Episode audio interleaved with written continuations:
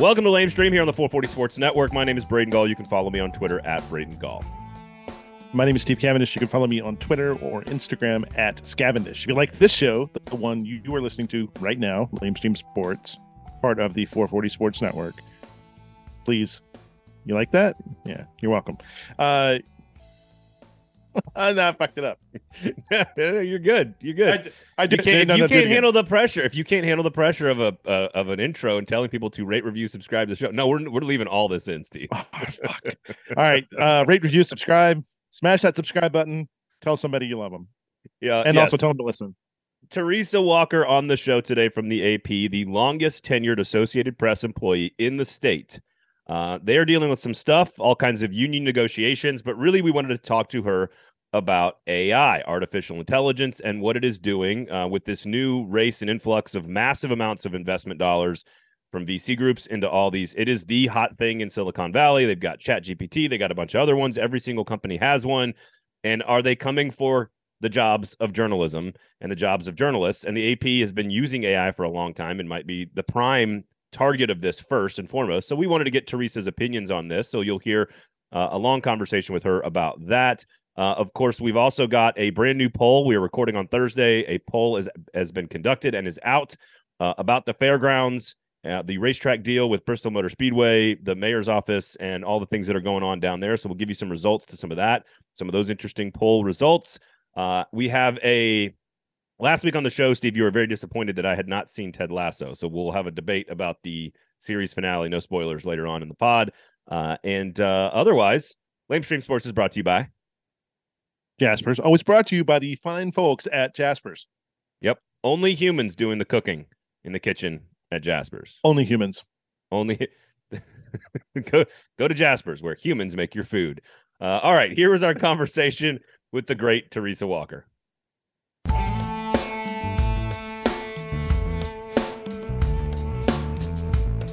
The great and wonderful and amazing Teresa Walker joining us here on the show. Thank you for giving us some time this week. How are you, ma'am?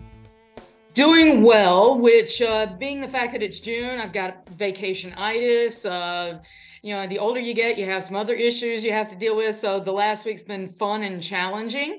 Um, but uh, I yeah, think we were I'm on supposed the to do this last week, and and then you decided to go in the hospital in order to duck out of not doing the podcast. So thanks, appreciate that. Well, I, I tell you, what can I say? Uh, I I had just left the hospital with my own ER visit. They called and told my husband to get back in the hospital. Uh, he ended up having some surgery. Uh, uh, yeah, I, whew, hernia repair, baby. T- t- Uh, he had two. No, T- that is- Teresa, I am sorry that Steve violated all the HIPAA laws there in like the first sentence of the interview. I apologize. That is his fault, but I'm apologizing. Well, I appreciate it, but I re- I appreciate being rescheduled because yes, uh, when you've spent a night, anyone who's spent a night or two in a hospital, uh, trying to sleep in a chair next to somebody else, it's impossible. You just cannot. It, it doesn't work. Well, we're glad to have you here. We we wanted to talk about a bunch of different stuff because uh, as as avid listeners know, you do everything uh, and go everywhere and see uh, and see all. As a matter of fact, you're probably covering. We're going to get you out of here in a little bit because you have like ten things to cover today. We want to uh, talk about a bunch of different issues, uh, but I- I'm really fascinated by kind of AI and journalism, and the AP has has done some of this for a while, and it- it- talk about uh, let's talk about first kind of like what the AP already does that that they we whether you call it machine learning or whether you call it kind of kind of like simple stories uh, what what is it that people will that people will read that wasn't written by a human right now I think, and I have to admit, I'm not completely sure, but I think it's some of uh, you know some lower level stuff uh, that might get just 150 words. Um, you know, there may have been an MLS story or two that that was written by a robot.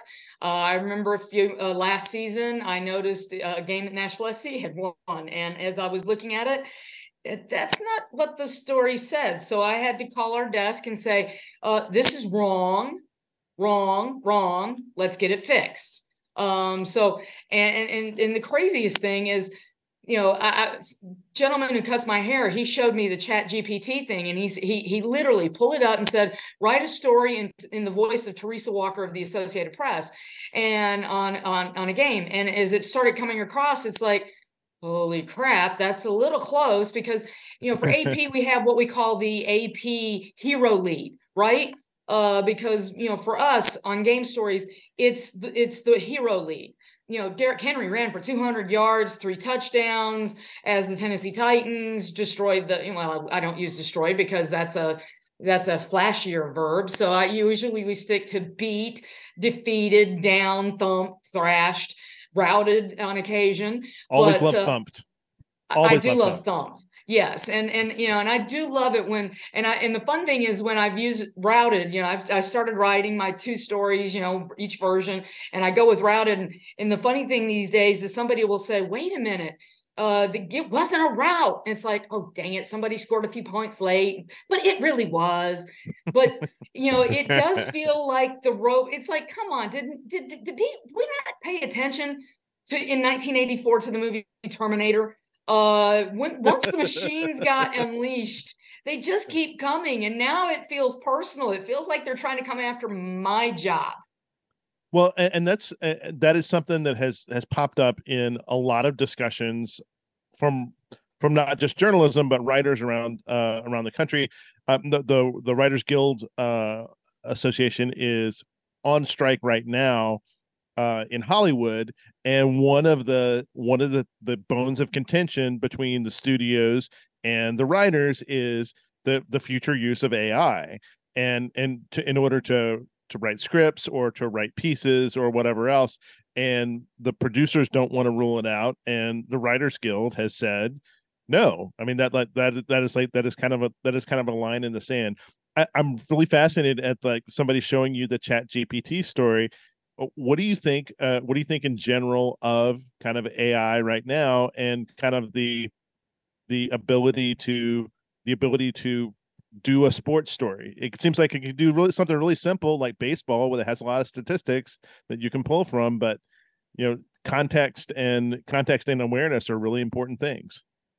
Absolutely steve and it's like i it, to my point of view, I don't think that, you know, unless they put eyes in that, you know, robot and set them in the press box, they can't replace the humans because w- whenever I talk to college students or young journalists, the one thing I tell them to do, use your eyes. You know, that was the biggest advice when, you know, one of my former AP, you know, global sports editors, Terry Taylor, use your eyes. You know, that's why you're sent to a venue is to look around and see you know, see the signs, see the protest banners that get unfurled from the upper deck. Uh, if somebody runs on the field, you know, use what, you know, you're a human being. So use your senses. And, you know, computers, AI, they don't, unless unless there's a model that, you know, that a new iOS version they haven't updated and released yet, that doesn't exist yet thank god and hopefully they don't add that but that's that's what we have that they do not and that's what we bring is our human senses. And and it's like lord uh, but i mean yes i mean we, we we see i mean the journalism industry has been cut and chopped.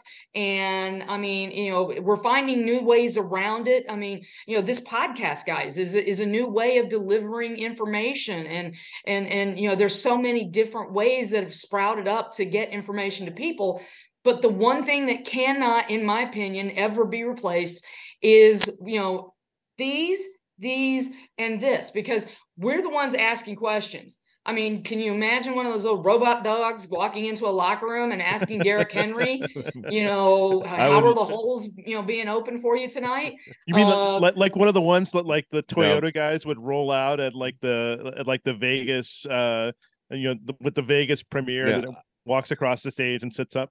That would I just, be funny. I just want a robot to ask Mike Vrabel about DeAndre Hopkins today. That's what I want. just, well, just he made it clear he was tired of those questions yesterday. I, I know. I, got, I know. So yeah, we, we got about as many in on on yeah it, it, yeah. If anyone asks about Bray, uh, uh, DeAndre Hopkins before there's a deal, I think we're going to get the Zach Cunningham treatment. Yes, exactly. Uh, and by the way, when she said this, this, and this, she was pointing to her eyes, ears, and her mouth. For those listening on the audio uh, portion of the podcast, um, thank you. uh, what I think is interesting, for first of all, for those that don't know, the AP started experimenting with AI in 2014. So you guys are one of the first organizations to ever experiment with it. Uh, you've been on the show before and talked about the things that you're sort of limited to when it comes to your writing. But that is the thing. The thing that you are limited by at the AP is also the the thing that is that creates the most value for a writer and for a reporter because what you do is you see something happen and you create brand new content. Like when you put words together, that is an original sentence written by Teresa Walker, which is not what AI is doing. AI is largely just a language model that can read like 4 billion lines of code in like seconds and then recreate something that's already been created. Do you view it as plagiarism or do you view it as creating something new? Because you're the only one that the human is the only one that can actually still recreate a new sentence that is out of thin air, right? I, I, have to admit, Braden, I do see it as plagiarism, and and I've told a few people who've asked me about this. Yes, to me, it's plagiarism because, and and, and in journalism, plagiarism is the kind of thing that can get you fired.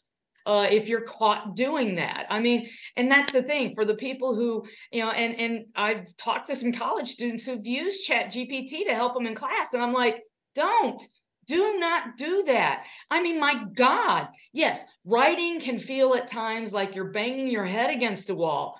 Uh, you know, you can get stuck. Some when when when a story flows, uh, you know, I'm not talking about a game story, obviously, but if you're writing a feature story or or profile of somebody and you're stuck and you can't get that lead and you can't get the words to come, you know, yes, it, it, it's the toughest job in the world in those moments. But when the words flow, it is absolutely beautiful and it's fun and it's glorious and it's why I I do this. That's when I'm having an absolute ball. And eh, but if you're using AI in any way or Chat GPT, you're cheating come on do, do the work it's like asking a ro- robot to go out and dig a hole in your front yard when you could just grab a shovel do it yourself uh, because and it's and it, it and, I, I'm using that as an. I don't know if that's a good. I don't know if that's a good example. It's, it's not, but it's it's the only thing. I was looking out my window at the grass. It's the only thing come come up I, on the. Moment. I personally like digging holes in my yard. I don't think a lot of people do. uh, dogs certainly do, but that's I don't have a dog. I have a cat. So, but it's cheating because that's the thing. We are human. Let's use our own words, our own experiences. And it's like, uh, you know, as I look around the media corps covering the Titans or the Predators these days, I'm one of the few people who've covered the, uh, both of these teams from their inception or in this state. Uh, you know, I've covered. Uh, you know, I, I sat with Jeff Fisher in a in a room at TSU when there were boxes stacked up and down the hall. So I, I have got information that I can pull up because I I covered it literally. Same with the Predators. I was there when they announced Barry Trotz as the very first coach for the Nashville Predators. Uh, I, you know, I've been in that locker room. I've, I've covered David Poile, you know, since he was announced as the first person with this franchise with the Predators. Uh, the Memphis Grizzlies, the same. Uh, when we talk about the University of Tennessee, I was a student there back in the day. I watched the late Pat Summitt coach some of her teams in Stokely Athletic Center. So while you can program a computer or a robot with, you know, uh, stats and details and information, that's all they can spit back out at you. They cannot give you the emotion. Yeah. You know, I was there, uh, Pat Summitt's last season when she got up, you know, all she did that last season you know, Holly Warlick was the one who went and talked post game to reporters. Uh, Pat Summitt went over and talked only to Mickey uh, over on the radio broadcast for the Lady Vols. And I stood there listening, using my recorder because she, you know, she's being broadcast. I could pull that and use that. And then when she got up and turned around and looked at me, well, my mom now has late stage dementia. I recognize that look.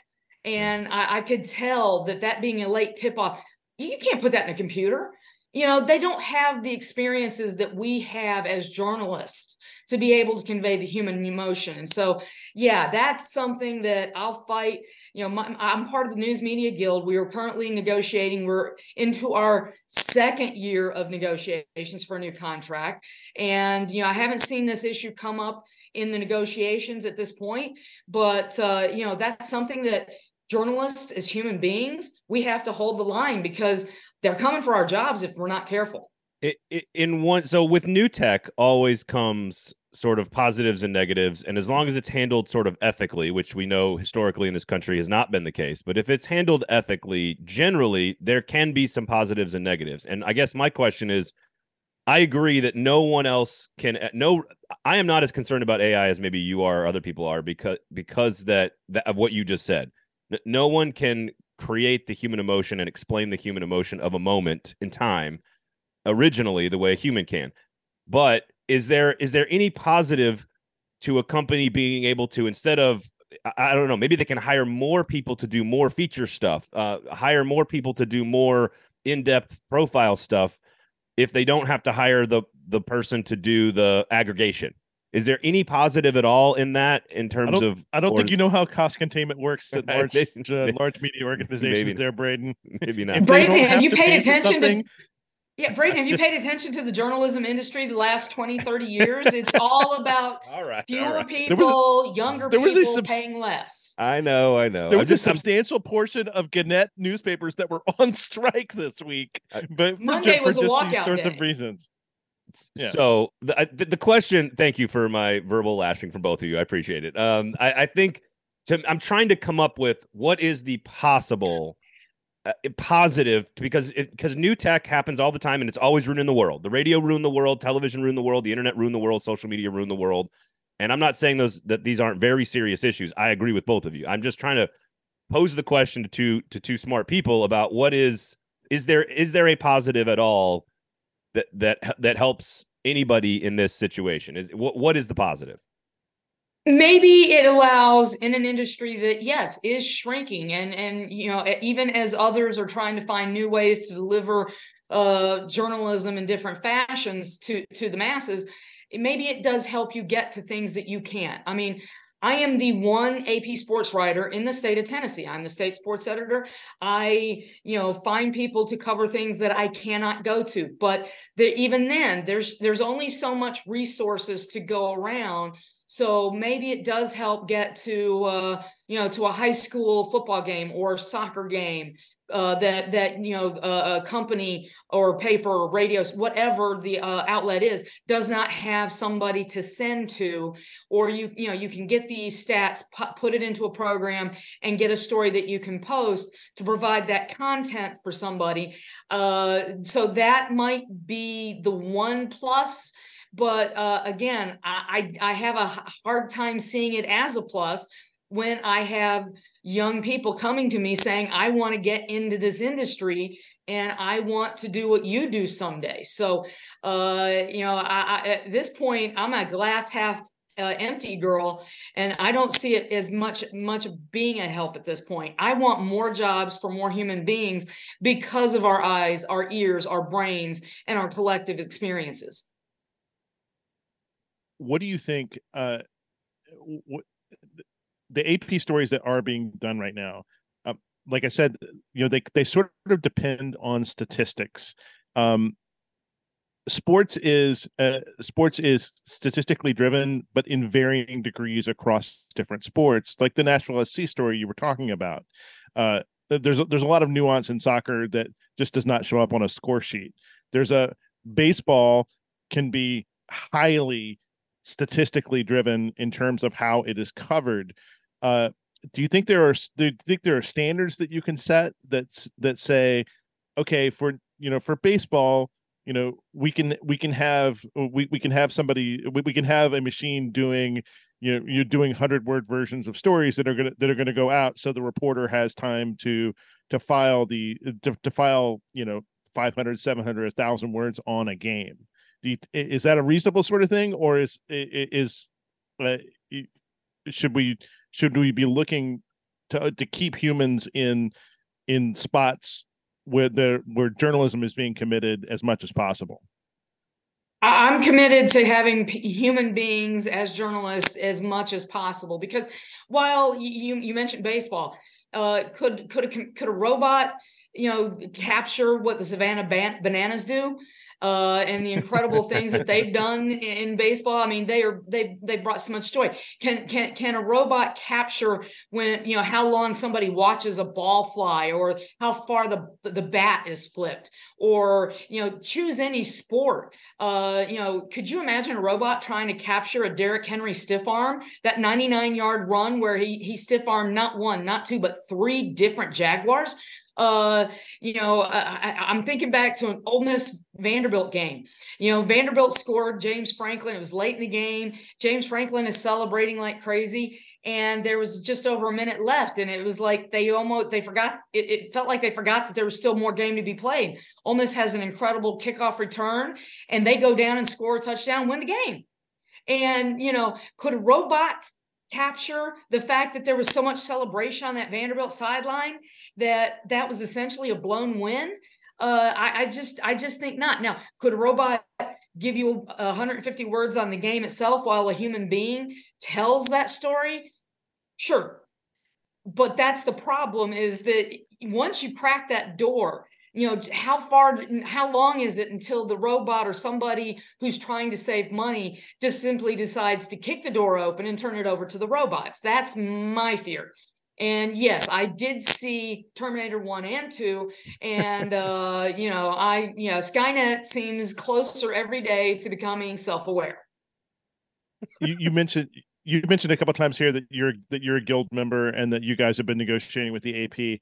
Uh, for for folks that don't know, I mean, and like for instance, I grew up in Tennessee, uh, the which is which is not a which is not a heavily union state. There's no there's there's very little tradition of unions here in Tennessee. Uh, tell people kind of how the guild operates and and and what and what why you guys do collective bargaining. Well, collective bargaining is important, and, and I'll admit, when I first joined the Associated Press, I had my dad had been in a union in East Tennessee at an automotive plant that he worked at. They made uh, the, the, the rubber stripping uh, for cars, and you know they shipped his co- they closed his company down in Maryville and shipped it to Mexico and put him into early retirement. So, but I had seen some of the union abuses of the 70s and 80s, so I didn't immediately join the guild. But the importance of the guild in as you mentioned the writers guild and now the the actors guild has voted to go on strike. They may not go on strike but they approved the the ability to strike by 97.9% vote. Um is you know you're stronger together than you are on your own. So if i were to be called into my boss's office to be yelled at for something or and be threatened with punishment i can ask to have a, a guild member in there to help me and to back me up I can, I've got the strength of the guild behind me. We can negotiate together. Um, you know, they, they, we had some voluntary retirement last year. And in the negotiation process, we managed to get a pay raise as part of that because if we're going to have a potential, you know, group of people and we knew the number of people who could take that buyout, we knew the number, we now know the number of people who did take that buyout. One of my colleagues uh, here in Tennessee, the, uh, the great Mark Humphrey, uh, AP photographer, he, uh, I'm now the senior AP staffer in the state of Tennessee. There's nobody who's been with AP in the state of Tennessee longer than I have and I am in my 33rd. Well, I've got 33 years in, so I guess I'm into my 34th year. But uh, you know, he took the buyout, and now we have the great George Walker as my new AP colleague. But we managed to negotiate a pay raise that was the highest pay raise that we've gotten since you know I've been a member since I've been at AP. One time pay raise to help mitigate the losses to retirement. So AP got something and we were able to negotiate in mass and get something for ourselves. Now we're still negotiating on our contract and that, and, and everything that's being covered is parental rights, more leave for parent parents or family leave, uh, you know, things, uh, you know, we, I, I don't think we've gotten into AI yet, but uh, uh, we're, we're also trying to get more job security. We're, you know, it, it's just, it's easier to shout with a hundred voices than one And so, yes, I am a huge proponent. And yes, this is a right to work state. Uh, I think it's going to be on the ballot at some point in the next year, uh, trying to enshrine that in the Constitution. And it's like, hey, Tennessee already is a right to work state. Uh, the governor recently signed a bill and was, you know, so proud of taking that, you know, ability for teachers to check a box and have it taken out of their paycheck. Uh, they already had that right. They, they, you have to check in to become a member of a union in this state. You already have that right. So, you know, I, I, don't know why it needs to be suddenly enshrined in the Constitution. It's part of state law and nobody's coming for it. But I'm very proud to be a guild member. Uh, I could, uh, you know, for those who are, I've got a button up there that uh, talks about the union. I should have had my red shirt on today, but um, Well, and if you look at if, if, for people who follow you online, I think I think your your avatar is a guild avatar right now, uh, like on Twitter, I or at least it was. It is, yes. I, I've changed it on social media, so I still have my cover profile, but my little avatar is AP uh, new uh, Got to read. Yeah, News Guild. Yeah, it's a little tiny print. I had to blow it up to, to, to read it. But yes, I am a very proud member. I've got two colleagues in Tennessee. One is our uh, national secretary treasurer, and then another colleague is on the negotiating committee for our new contract. So, um, it, you know, it, it, it negotiations are never easy but uh, the fact of the matter is and i'm very proud to be a part of that guild so and again we are louder together that's the you know I you know I watch some of these union votes and it's like you know come on people. You know you can be picked off when you're you know when you're not in a union or a guild it makes it easier for them to call you in the office and say hi bye. It happened to my husband. Uh, he worked at a local company had been there for 25 years and they called him in on a president's day in 2009 no 2010 and he found out that he was being let go because they had locked him out of his computer and he knew exactly what that meant. And they replaced him with somebody that they, they could pay for less.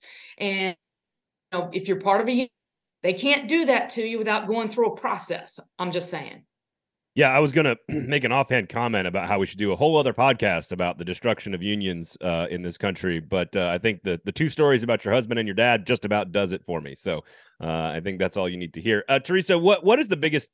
How, how busy? Like uh, you've got Titans camp. There was there's been a GM change and a coaching change for the Preds. The Grizzly season is over. Is, is this a down? Is this some downtime for you, what what is the busiest time of the year and what does the summer look like for you in terms of how do you get to relax at all and not be driving from tip to tip of the entire state the quiet time because the predators did not make the playoffs uh, because the grizzlies were eliminated after one round uh, i did have i have a story written and a list of long NBA suspensions ready for whenever Adam Silver is ready to drop the hammer on Ja Morant. Um, but yes, this is kind of my quiet time. I'm not happy that the SEC is bringing media days to Nashville next month because uh, yeah, think or the NHL. I mean, come on, people, coordinate with me. I need you need to be on my schedule. I, I literally am covering the NASCAR race at the Super Speedway and then immediately switching gears to the NHL awards, NHL draft, two weeks vacation, squeeze that in, come right back to SEC media days. Once those are done, it's training camp. And once that happens, I used to think I had a quiet time of the year. Literally, it's when I'm on vacation. And when I took a week of vacation, uh, the end of February, right before the SEC tournament, I'm, I'm in Telluride. And that first Sunday, that's when the news about David Poile and, and Barry Trotz yeah. came out. And I knew it was going to happen. I, I, knew it last summer when Barry Trotz bought a second house here. I'm mad at myself for not writing, you know, prep for that and having 500 words already written. My hockey colleagues, uh, you know, Stephen Whyno, who's covering the finals right now, John Wawrow, who will be in Nashville helping with the draft, they covered me that day. Uh, Wednesday of that week, while I'm on the slopes at Telluride, Washington Post had an A1 story on Ja Morant. The locals had been writing about this in January. We already knew this. I had talked with my boss and I sent him a note. I'll do a big picture story when I get back. And then I get a call the next day with another from another colleague saying, Hey, did you see this story? And then I'm literally trying to get packed on the bus when the Ja Morant video from the strip club in Denver popped out, and I said, "Guys, I'm traveling all day." You were, and Tim you were Reynolds, there. You were there. You could have ran and gotten a quote. You know, like you were in Telluride. No, no, no, no. Telluride is not that close to Denver. no, I know. I'm just, I know. but this is this is the beauty of AP, though. It's a world. It's the lo- largest and oldest news gathering organization in the world. Tim Reynolds, our AP basketball writer extraordinaire, who's covering the finals, he handled it that day for me okay? There you know so i can i lean on colleagues. Yeah. used to be i traveled with my laptop and i'd pull it out and work. I need my vacation these days.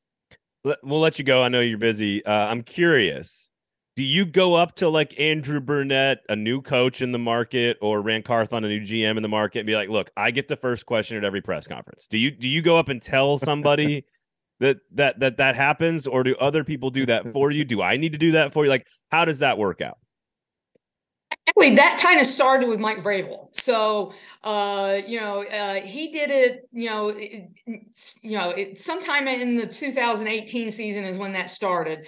And it was funny last week when uh, they introduced Brunette and Sean Henry of the Predators said, "You didn't get the first question." I was okay that day. That was the day that I went. I went to the ER literally after filing my story from that news conference because I wasn't feeling well uh you know and and and I, they threw me the first question when they had the head of fifa in here you know when they were doing their site visit you know for nashville for the world cup bid.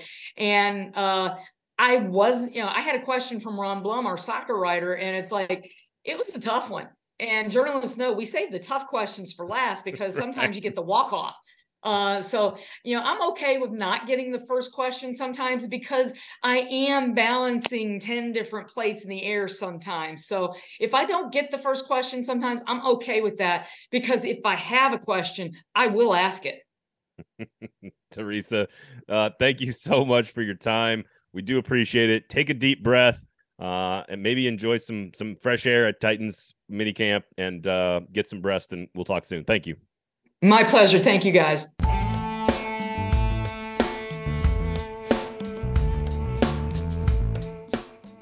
Lamestream Sports is a podcast about Nashville sports media and business. And it is brought to you by the fine folks at Jaspers. Always brought to you by Jaspers. It's the next evolution of the sports bar. You know the deal. Great food, great parking, all that stuff. I, I'm just curious, Steve. AI in a restaurant situation. What's the worst possible job for a computer in a restaurant? Which one would work out the worst if they went from human to oh. robot? I feel like server or chef has to be one of the two. So it, it would have to be server. It has to be server because I the I think you're right. The at the at the moment at which you had to lodge a complaint with the server, what does the server do? I mean, does the server run to the robot manager and then this is quickly turning into like a Jetsons episode. You All know, I see is Johnny Five cutting carrots in the kitchen. So the nobody gets that reference, by the way. No, none. Because because you you can't. In some ways, it's great because like you know the amount of abuse that servers sometimes take would just like that's, deflect that, right off the. That's true. Right off the robot. Um, but it have to be server unless unless of course uh they they are self-aware and then the robots have feelings and emotions and they're sad by the way they are treated by their patrons, which is never the case at Jaspers because the Jaspers folks are so great and nice that everyone has a great time in there. No one's even rude when they go in there. It's just too nice of a place. There was a story about an AI simulation that was done here a couple of weeks ago where they tried to call off a drone strike in a simulation and the AI that was the, in charge of the drone was like, no, I have to complete the mission. And so it came back and took out the operators of the drones and then went and completed its mission. I feel like that's a level of disaster that maybe we could see in a restaurant here. Like a server would be just like, no, screw it. I've had enough of this. And I Yeah, right. Like just starts throwing knives at the people eating dinner. Uh, exactly. First of all, I was going to save that story for how what are what are some of the concerns about AI for after our conversation with Teresa. I was going to say military operations not a thing we should be using AI for human controlled drones. We can even debate that that's unethical, but again, never going to change. But we cannot let the robots have control of the nukes. That is not a that is not a thing we can do. Uh, but I was actually I was seriously going to bring up that story, so I guess we're we're going to do it here. Uh, part of the reason I am not as scared of of real reporters losing their jobs to computers is because of the, the the like when you do an investigation, you, a robot cannot go knock on someone's door who's like a third party you know source to a story that's going on. You cannot pull out human emotion in a conversation the way uh, off the record the way two human beings can do and then that becomes part of the story part of the framing of a story an important learning tool to go follow a string that's part of the story. I'm not as concerned about that. The thing that scares me is a military operation that you don't have control of. That is fucking terrifying. Yeah. Me, the, uh, i I don't want uh, I don't want to put weapons in the in the hands of automation. That is that that that to me no. seems bad and wrong. Well, what's the one where the guy was like trying to get the one computer was trying to get the reporter to like leave his wife? and, and and like through the middle of the conversation he was having with this thing, eventually the the computer was like, "You're not happy? Leave your wife. Come date me." it's, just, it's like, no, this is taking a turn. Um, but but here's the thing about Jaspers, they'll never do any of this because when you walk in, you're going to be greeted by a human who's going to be smiling and treat you well. When you sit down at your table, you're going to be greeted by a human who's going to take your order, answer questions that you may have. The menu was created by a human. look at all this stuff. Just Jaspers supporting humanity by hiring only humans and no robots. Go to Jaspers. Go to Jaspers. Support the humans.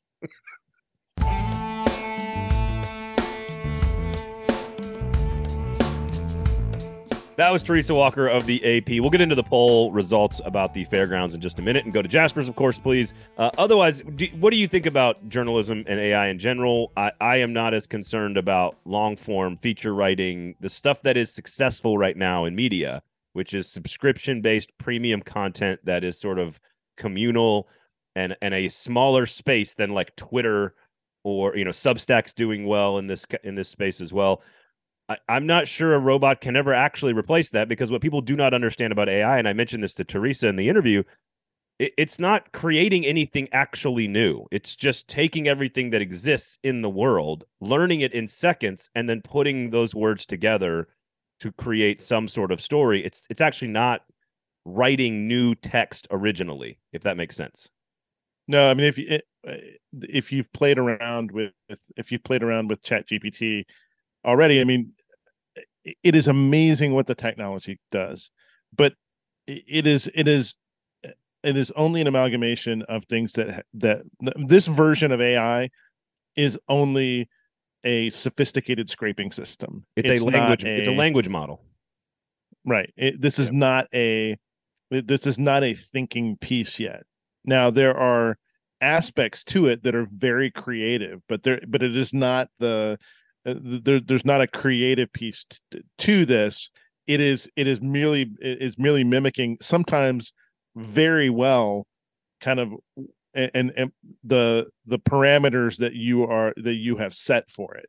Um so i'm less worried about kind of like this version. Uh, there's going to come a version that does like you know, that that eventually does creative things. It does novels. That does whatever else. Um but I think Teresa is spot on when she says, you know, the role of the journalist is to be there with their eyes and ears, and and to be able to and to be able to document something, and there are things that there are things that AI right now does not do. It does not document. It needs other things to document, which it can then turn right. into other things. If Teresa Walker has written a story on the internet about those boxes in Jeff Fisher's office at TSU in 1996, then the computer will know about it.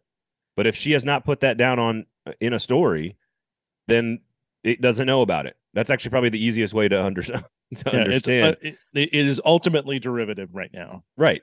Um, it doesn't mean there's not something coming in, in the future. Uh, obviously, I want to. I want you. I want to know. I, was, and I was glad that I was glad that Teresa made these Skynet references first because because that is that is absolutely the uh, that is absolutely the logical conclusion to all this. I, I, I will say this: if you're if, if you haven't spent much time kind of reading about kind of like the the different debate that's going on on, on over AI, um, there are there's a lot out there right now, and I think it's really instructive that the that some of the biggest brains behind it are calling for standards and Yep. regulation and not just kind of you know just just kind of like unfiltered use of AI in in all places right now um that they think it's that they think it's dangerous and that we need to have some sort of standards about what again we're doing. uh, the people that are scheduled to make the most amount of money on it uh, are, are are some of those people are the ones that are calling for its regulation so you know it's you know they've got questions um it, tech is never going anywhere. It's always about ethical whether or not we can use tech ethically or not. It's always what it's going to be.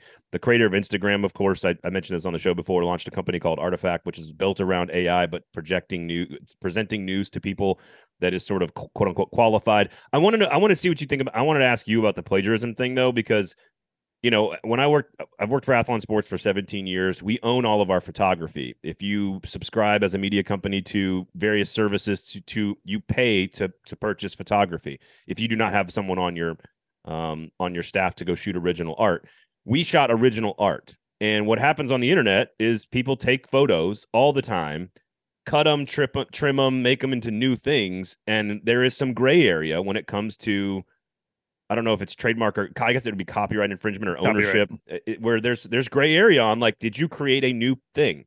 And if you take one clip of a screenshot of this and then add this to this and then change the font and add a piece of graphic here, all of a sudden it's a quote unquote new piece of art and and therefore not, you know, uh, it's not you can't sue somebody over the copyright infringement at that point. And so there is some gr- there is a lot of gray area, and to me that's what AI is doing. Teresa calls it plagiarism. I understand why, well the the the, copyright is law new. there- It is a new piece of thing that's been created.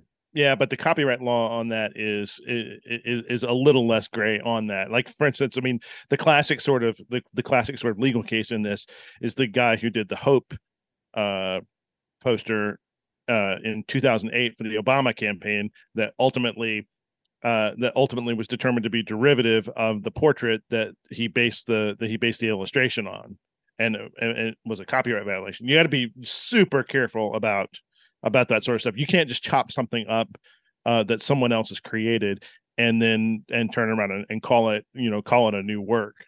Uh, there, there are it, it is it is you have to go you have to go substantially further than just I just put a couple of things together. Uh, really and this is what's sad about this to- this topic is really it's just like how many eyes and ears actually saw it or heard it if it, if Yeah. it got if it got big enough to be like an obama poster where everyone was seeing it that's when somebody says something otherwise if you put it on your website and you've got a couple hundred couple couple thousand people watching it or listening to it or watch it you know it, people don't even know that it happens and it's not worth the trouble But, so but but but here's that's that's where that's what I- where the erosion happens Yeah, but but here's what I would say too is like even like kind of within that space, there are there are uh there are copyright attorneys who are using machine learning in order to find iterations of copyrighted works that are in violation by ai uh, to, but to to then sue.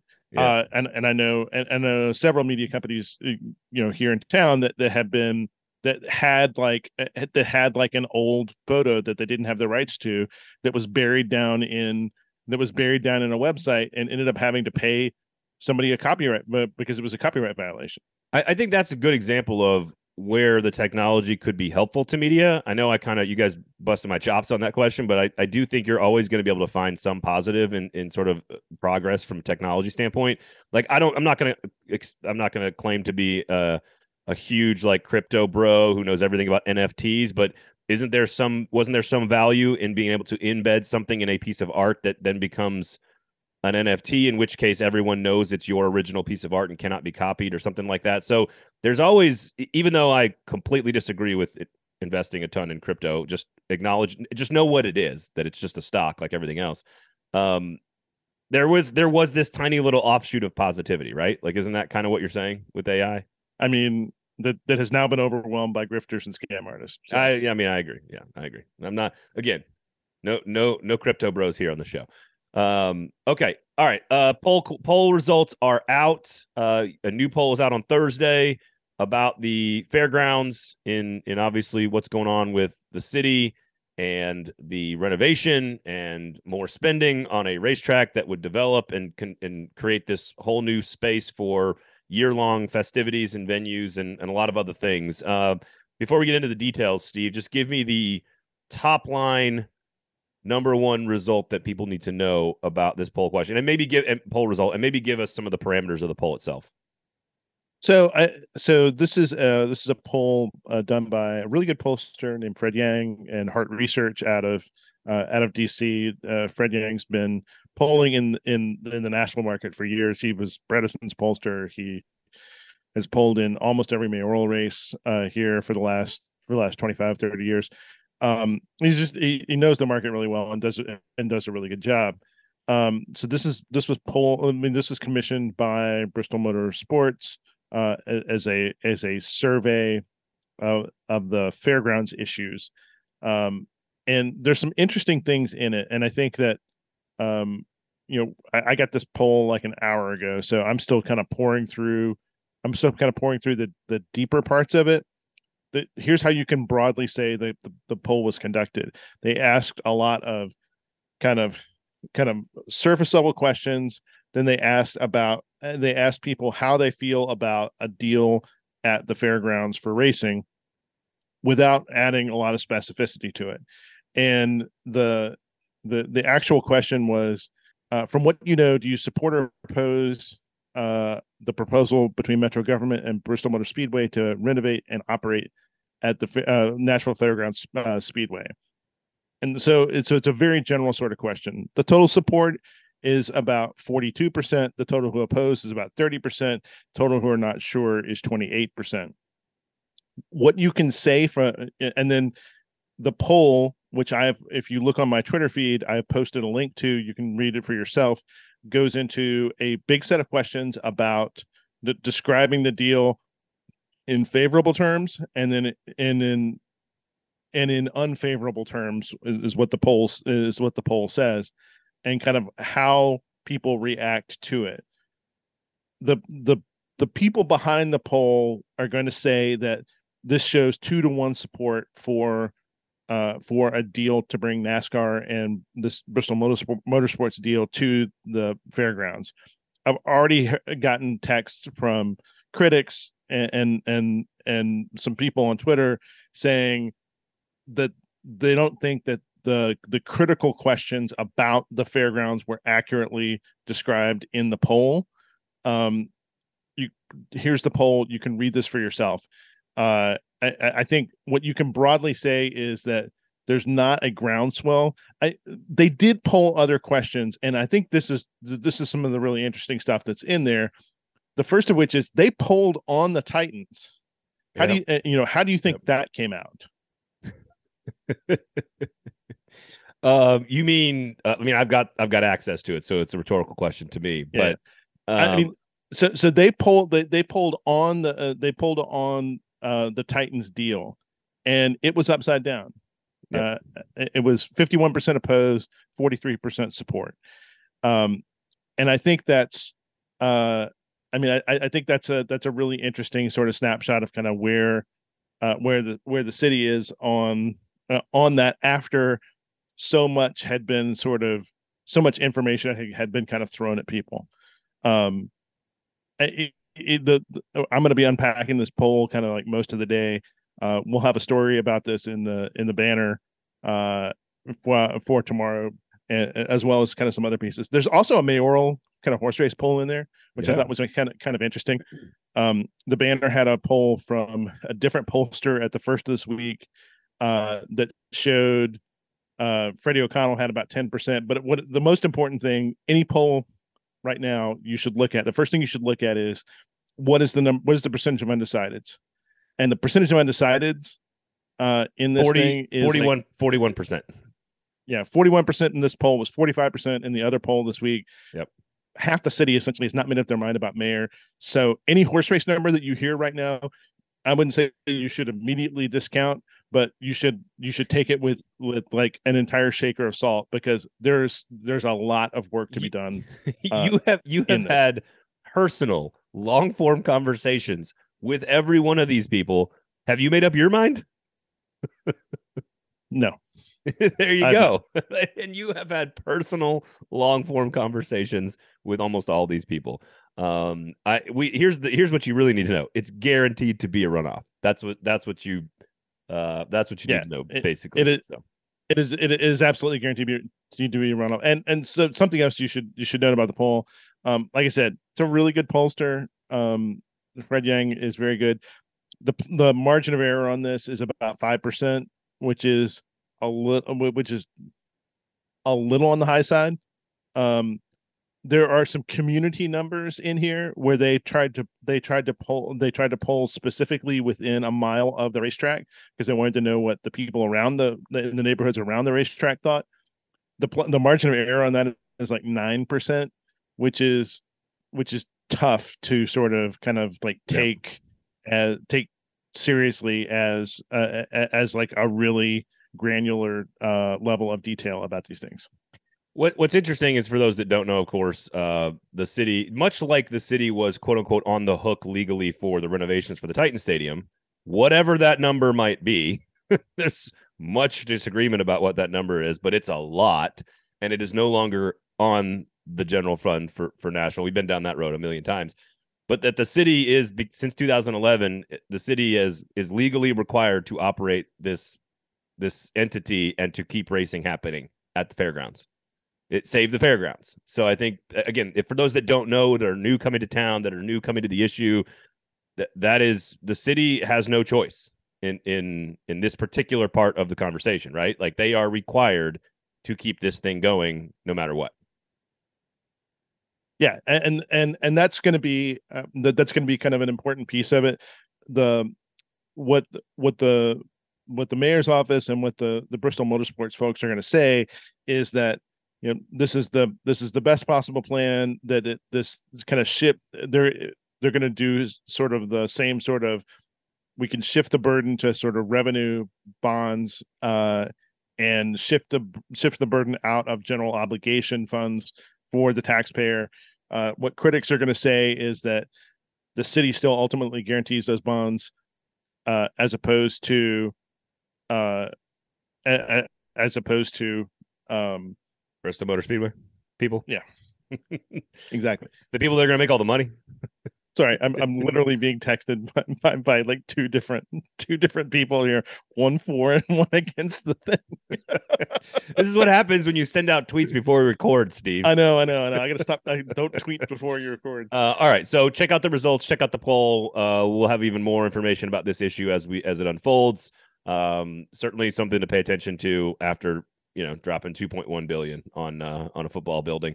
Uh interesting that i thought inter- one of the funny things in that poll not funny but like of all the venues that people in the city use and in particular people are in, people in the neighborhood use was that geodis park of all of them like it was one of the the least visited places. Now with it, like 36% of the community has been to Geodis, 38% has been to the fairgrounds, 44% has been to Ascend, 70% has been to the to the Nashville fairgrounds.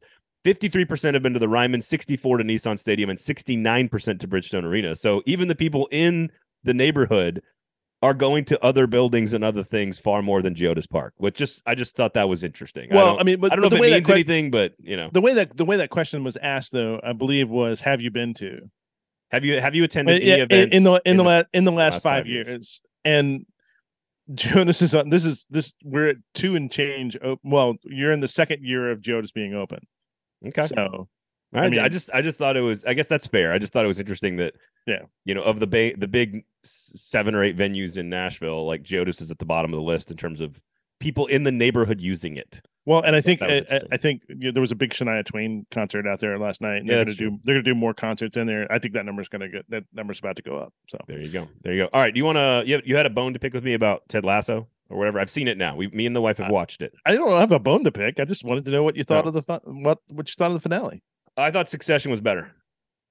I thought the success. I thought the second to last episode of Lasso was better. Hmm. Um, hmm. maybe I don't. Maybe it's just me, and I don't do like the heartfelt kind of cheesy. There's just like happy music playing the entire episode, and, and we're wrapping up everybody's perfect little story. And like, I know you have to do it on a show like that because it's so wholesome and so positive. Um, and I enjoyed it. It wasn't bad at all. I don't have anything negative to say about it, but I thought Succession, like the drama, and again, no spoilers, but the drama of Succession building for years to to the final couple of scenes in that show, still not knowing which direction it was going to go. I thought they did a much better job wrapping it up. Like you kind of knew Lasso was going to be a feel good. You know, I, kinda, I think it's deal, I think I it's crazy that there were four series: Succession, uh, Barry, uh, Lasso, and uh, Marvelous Mrs. Maisel, which have all had critical, like great critical uh, acclaim, and all went off the air within four days of each other. Ba- Barry felt like my British lit class in college. In college, like I really am interested in this topic. I really want to watch it, but I sort of gritted my teeth through the entire thing. And like, like I think I'm smart enough to really like this, but like I don't. It's it it's a t- it's sometimes it's a tough watch. And then one episode of Barry, the entire episode was just like a 28 minute build up to a punchline. I know. At know. very I know the one you're talking about. I was like, that's a 30 minute joke you just that you just built up, and it was hilarious. I laughed, but I'm not sure it was worth my 30 minutes. So- Um, so, I, I find it fascinating that there were all these shows that were aimed for the end of each other. They're inevitably getting compared to each other, and all four of them are completely different sorts Yes. of things. yes. And, and which is to to your point about Succession being better. I, I don't know what I don't know what better means there because I don't I don't know that those I don't know that you can compare those those two sorts of shows. You got more enjoyment out of uh, Succession, obviously. Um, I thought the Lasso finale.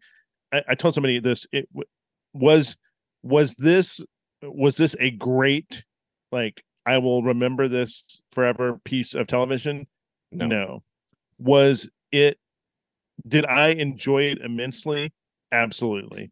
I mean, there there there there are pieces in there there are pieces in it and you know shows get shows that do shows inevitably that have have an ending and particularly if they have uh, if they have kind of any sort of beloved pieces to it uh do a certain amount of fan service and there was there were Yeah. fan service in there Yeah. but I, when you look at the like like the sheer volume of easter eggs that were down in the lasso finale that were I mean, callbacks I've got to go that- back and rewatch it, I guess. I mean, but- there's uh, there's a there's a bunch of stuff on YouTube about this, like showing like kind of like what the specific Easter eggs were, and, and specifically with characters like Jamie, uh, and kind of like that kind of like show their evolution. I thought it was I thought it was a really, I I, I thought it was I enjoyed it immensely. I think to your point of I think to your point about it being so different, like Succession from the very first episode was about building to that last episode. It's the name of the show. It's about Mhm. who's taking over for Logan Roy. Like that is the entire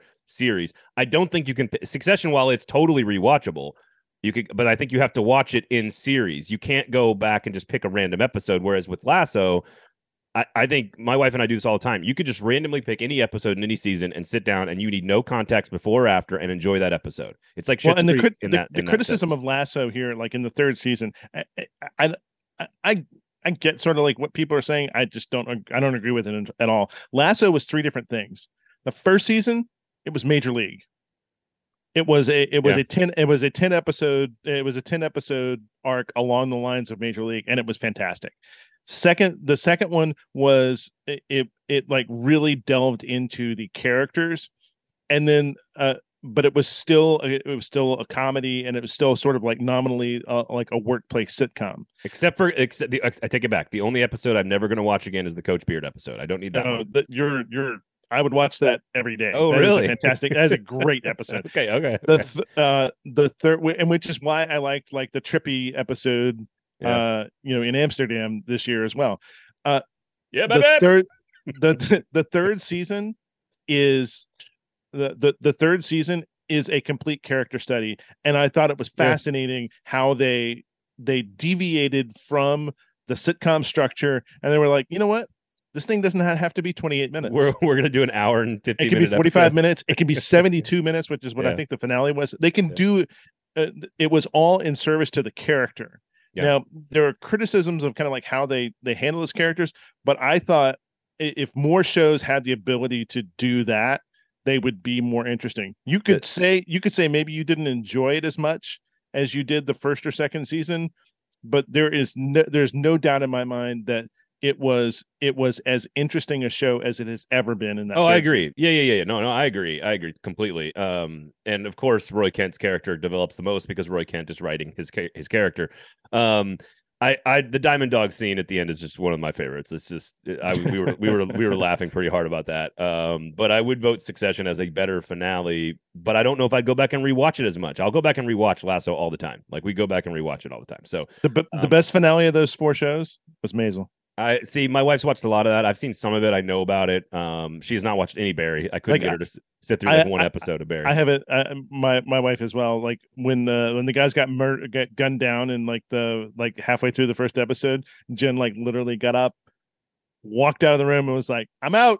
but it's so it's it's like taking Wes Anderson and the Coen brothers and like putting it into a murder mystery on steroids. Yeah. Like it's it, it is and and he wrote it right didn't bill hader right do like oh, all yeah. the like he did yeah. all and he directed the entire Whoa. He, he, directed the entire fourth season it's wild it's a fun show but like man but you got to be ready for it for sure the, of all of those the Maisel was the one that landed the plane the best more than succession yeah oh come on and and, and, and the the pro and the problem is is that is that Maisel had some unevenness particularly like the like the like yeah. the third like the third or fourth season fifth season's been spectacular and this this you see this happen a lot is that uh shows that shows that don't sustain uh don't sustain critical excellence throughout their entire run uh, your critics don't go back to them or they uh it was a little know, cheesy it was a little cheesy at times I, I, I thought. Now I will say this: I didn't watch it all the way through, but every time I sat down while she was watching it, I watched most of the episode. Like I didn't get up and leave. Like I would yeah, sit down I, and watch. And her character is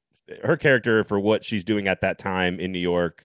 It was great. Like she's a great character. The, uh, the entire no the entire season is like a, is like a series of flash forwards to the 80s and 90s ah, and, okay. and and and today and kind of like like like you find out what happened to them. There's no sort of like like it ends in 1961, and they're like, "Oh, I wonder what happened." Like the, like, the way like the way Succession leaves you guessing about everything yeah i mean this it was it was so satisfying to sort of see them like jump ahead 25 years and then find out about this rift that happened like 10 years before and it was it was it was fantastic. And then i'm i'm serious in the last uh in the last moments that you see of the show in 1961 and near the end of the episode they give the title of the show. Like you understand where the term uh, where, where, the show or the okay. title okay. marvelous mrs maisel comes from because it's spoken out loud okay and you're like i mean uh, like i still get goosebumps kind of like thinking about that scene it was so good one, one